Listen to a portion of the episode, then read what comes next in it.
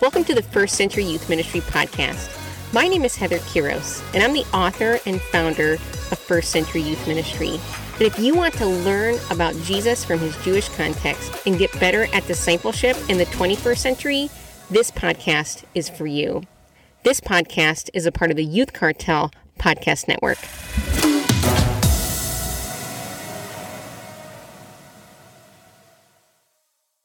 Friends, before we hop into this episode, I just wanted to quickly remind you that this will be our last episode before we take a four week break. And then Jonathan and I will relaunch the podcast for season three, bringing you all some awesome content every other week on Mondays, starting Monday, March the 6th. So Make sure you catch up on all the episodes you haven't listened to during those four weeks, and we'll be planning and preparing and bringing you a great season. So, friends, enjoy this episode. Hey, friends, uh, welcome back to the show. It's Heather here, and I've got Jonathan back on the show again. We had a great discussion about the festivals last week. If you didn't listen to that one, man, oh man, you're missing out. You're going to learn something because this dude knows his Bible, and it was a really insightful conversation for me, and it really offered some really great foundational truth within the scriptures for why it would be a benefit for all of God's people to celebrate the festivals. And so, welcome back to the show, Jonathan. Thank you. Yes. Yeah. Yeah, for sure. And so, um, so then, so Jonathan, we didn't really get to talk much about this last week, as you really just unpacked for us um, the beauty of the festivals and what we can gain by uh, practicing them. So, you know, but we did discuss briefly kind of um, the reality that the Gentile church, um, most Christians look at the festivals and they go, mm, I don't know about that, you know, and there's a bit of a stigma about them that we almost want to like keep ourselves separate from that because that's a Jewish thing, right? And so, how can right. we within the Christian community move towards removing that stigma, removing that weirdness that we feel when it comes to practicing the festivals? Yeah, um, I mean it's it's it's a great question that I, I know I've, I've seen a lot of people express. Um, you know, I've had somebody pose the question to me before. It's like, well, I'm interested, but I don't want to do it wrong. I don't want to defend, you know, offend uh, my Jewish neighbor. You know, as I see him out, you know, preparing to keep festivals or you know, setting up a a, a booth, you know, a sukkah in his backyard because he's getting ready for for tabernacles. You know, I don't want to offend somebody. So how do I do it? Um, there's a lot of great resources out available right now um, for learning more about it. But you know, we learn best by doing. Sure. You know, ultimately. Um, and if you had lived in ancient Israel at the time, you would have learned it because you would have grown up doing it. You know, there are are are community events. You would have learned it as a child, or when you moved into Israel, you would just see everybody doing it. It's just the thing. Sure. You know, it's just like now in in you know, especially in America, but, but throughout much of the West, you know, Christmas time gets around and people just put up lights everywhere right? It's mm-hmm. just what you do. That's, That's right. just the expectation. Even people that aren't even religious, people that aren't aren't Christian, um, you know, they'll still do it. Why? Right? It's just sort of the cultural expectation. Well, that's how it was back then. So the, the first thing is, you know, how do I really get more into it? Is um, connecting with somebody else if you can. You know, if there's mm-hmm. a group nearby that does it. Uh, again, this is a community thing right? Mm-hmm. Well, you got to work on building community. Um, and the other one is not to be afraid of asking questions. Mm-hmm. You know, if you mm. have that that Jewish neighbor and and he's out setting up that sukkah, you know, ask questions. Yeah. Um, a lot of times people are are afraid to offend somebody just over asking questions about thing, and in my experience, that almost never happens. Hmm. You know, I, I work uh, I work in the, the financial industry, and so I work with a very diverse group of people. I work with uh, I have coworkers that are Hindu. Um, I have coworkers that are you know various denominations uh, within the church, whether that's Roman Catholic, uh, Eastern Orthodox.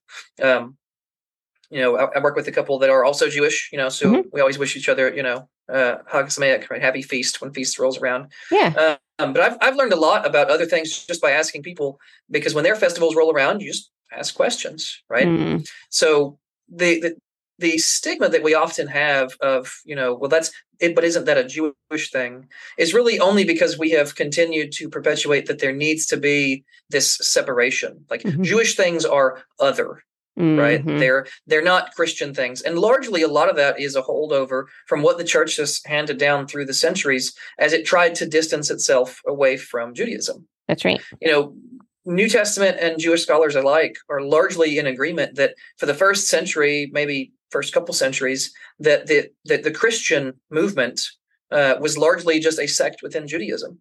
I mean, even the Romans at the time were basically like, look, they, these are a bunch of Jews, and we already know how they are, but now they have this guy that they're they said we killed, and now he, he's risen again, and yeah, and, you know, scholars generally agree um, pretty well that originally this was just you know a, a first century Second Temple era Jewish movement. Wow. So part of it is is reclaiming the heritage of the church itself. That's right. The church doesn't begin in Acts chapter 2. Mm-hmm. The church is the the theological descendant of Abraham. Mm-hmm. And Paul lays a lot of the groundwork for that. And he says, look, if you are Christ's, you are children of Abraham. Mm-hmm. So we don't need to be afraid to say that these can also be ours. It's not that we're re, you know, culturally appropriating the feasts, right? Yeah. It's not stealing something that was that was Jewish. Right. Um, if you don't know how to do it, start learning more. Start asking Yeah. the questions. You know, you don't want to just start doing it and get it all wrong and and whatever. Um, but again, we, we have to start somewhere, and I think a large right. part of that is is recognizing that this has been historically part of the church's identity before the Mhm. church decided to not do it. And there are even today um, Eastern Orthodox, for example, uh, you know, Greek Orthodox uh, churches have on their calendar, you know, they have all sorts of church feasts and, and festivals to this saint and and that saint and these sorts of things and and different traditions and things that they that they keep up with. But they recognize the biblical festivals even still. Hmm. Like if you if you go to a Greek Orthodox church, you'll see on their calendar they'll have uh, you know Easter and they'll have Passover. Hmm. Like they they mark both. They don't Yeah. observe it, you know, the Jewish way, the Yeah. Hebrew way, but they they mark those, those days and they will uh, even on their calendar um, they'll point it out. You know, I have a friend. I was actually a, a midwife for a couple of my kids, um, but she used to. She was with a very small non-denominational Christian uh, church group that kept the feast, and then she, when she remarried, she married a man who um, was Eastern Orthodox. Hmm. And she said one of the reasons that that really wasn't a problem for her was because she wanted to keep keeping the feast and she was like, "And Eastern Orthodox, we do. Sure. We don't do it the same way. You know, we don't all go camping for eight days, right? right. Um, but we do observe them. You know, there's basically there's extra special services on those days, special readings uh, from the lectionary and such. So it, it has been part of the church's identity, even if especially Western Christianity has really distanced itself from them. yeah. Um, Yeah, and that isn't that a terrible disservice? Like I'm really starting to learn that as I'm starting to dig into these roots of the roots of my faith on my own is that wow, what a terrible disservice we did by separating ourselves from the roots of our faith because you miss so much of what God is communicating in the scriptures.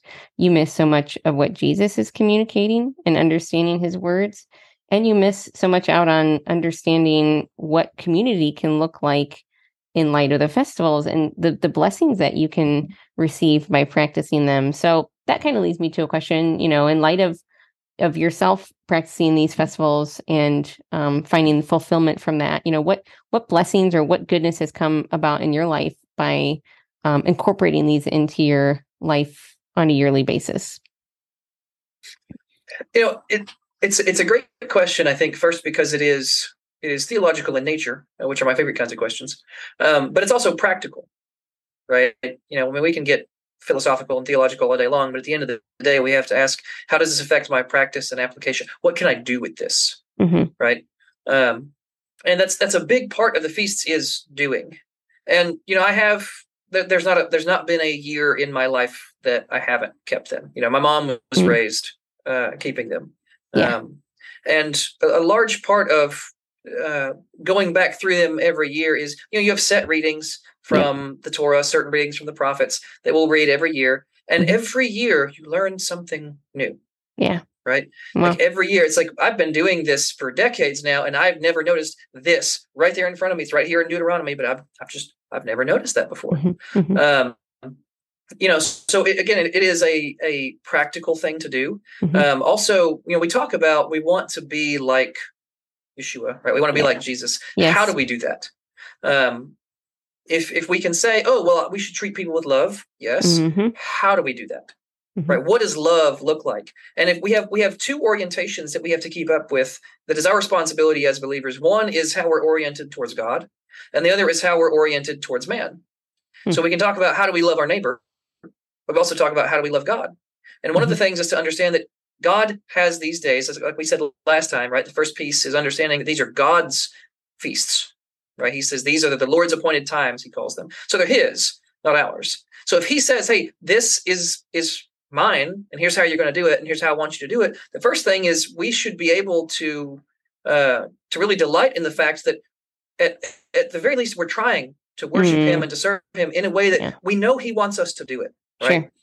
So we, we can we can sort of you know get that that sense of am I doing this right or whatever you know am I pleasing to the Lord? Mm. Um, yes, because yeah. He said to do these things and and we're doing them. So that's that's one piece of it. Um, like I said, the orientation towards God. It is a worshipful event. If you've never uh, attended a festival service, there's yeah. a lot of traditional elements because the Torah doesn't tell you every single thing to do in observance of these days. So there's a lot of traditions within Messianic Judaism that are worked in, um, but the traditions flesh out so much from it. Sure. Um, and the traditions, more often than not, also tend to relate to or foreshadow things within the New Testament. Mm-hmm. You know, to mm-hmm. use an example for Passover, um, one of the traditions at Passover time is you uh, you take the the unleavened bread, right, the matzah, and yeah. one piece of it is is taken away and it's covered and it's hidden. Mm. And then you know, later on in the service, then you, you, send the children out and they go play, you know, hide and seek basically, and they have to go find it. And then whoever wins gets to ransom it back. They get to say, "I want fifty dollars," or you know, whatever.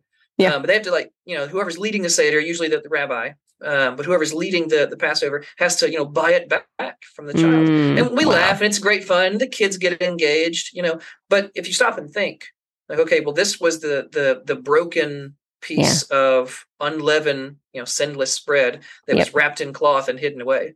Mm-hmm. Right. And then mm-hmm. it was brought back and it had to That's be right. ransomed.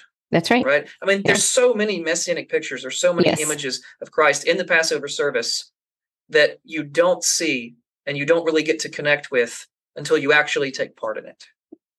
Yeah, that's absolutely and, true. And one of the things is is you know there's a certain level you connect with on the the side of Jewish tradition, mm-hmm. where you know it really it does it does a good service I think for people individuals.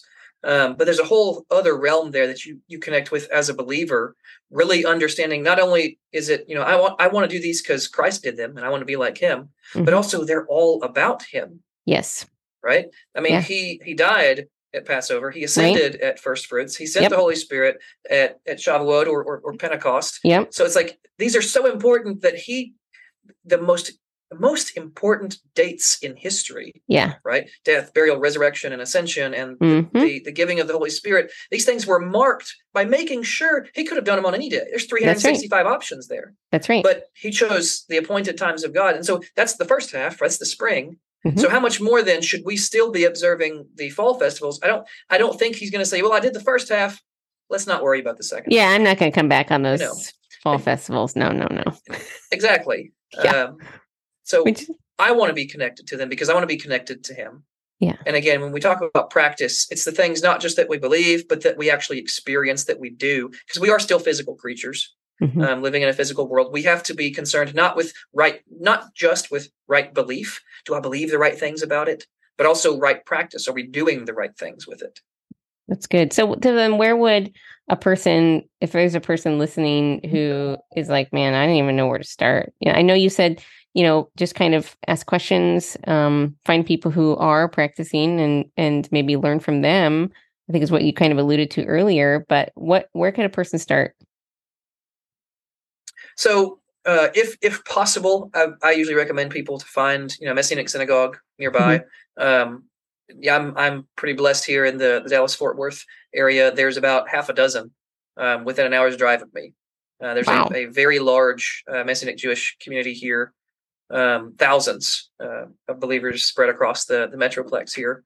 That's cool. Uh, but the area that I moved from in the Chattanooga, Tennessee, you know, East Tennessee area, there's in Chattanooga, there's almost none. Mm-hmm.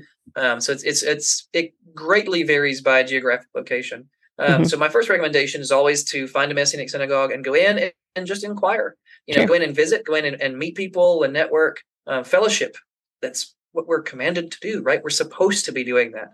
Mm-hmm. Um, and then especially at festival time, you know, you'll you'll again we we learn by doing, right? We we learn best by actually participating. We can commit all the the intellectual um, uh, commit to all the intellectual you know intake that we want and, and reading about it and learning about it and that's the first step we have to be able to do it um, for a lot of people though like i said there's a lot of areas that that's not an option for you Sure. Um, so there are some some resources at the very least to to get started with. Um, there's a couple books. Uh, David Wilber wrote, I think, one of the most uh, concise ones on that because it's a, a guide. It's a guide for Christians for keeping the biblical feasts. Right. It's it's the whole point. A very small book. Um, the whole point is basically just to understand what each of these different days are and why they should be important to you, and how can you get started with that. Yeah, we actually had David on the show. He's great. Yeah. Yeah. Yeah. Yeah. David's a good guy.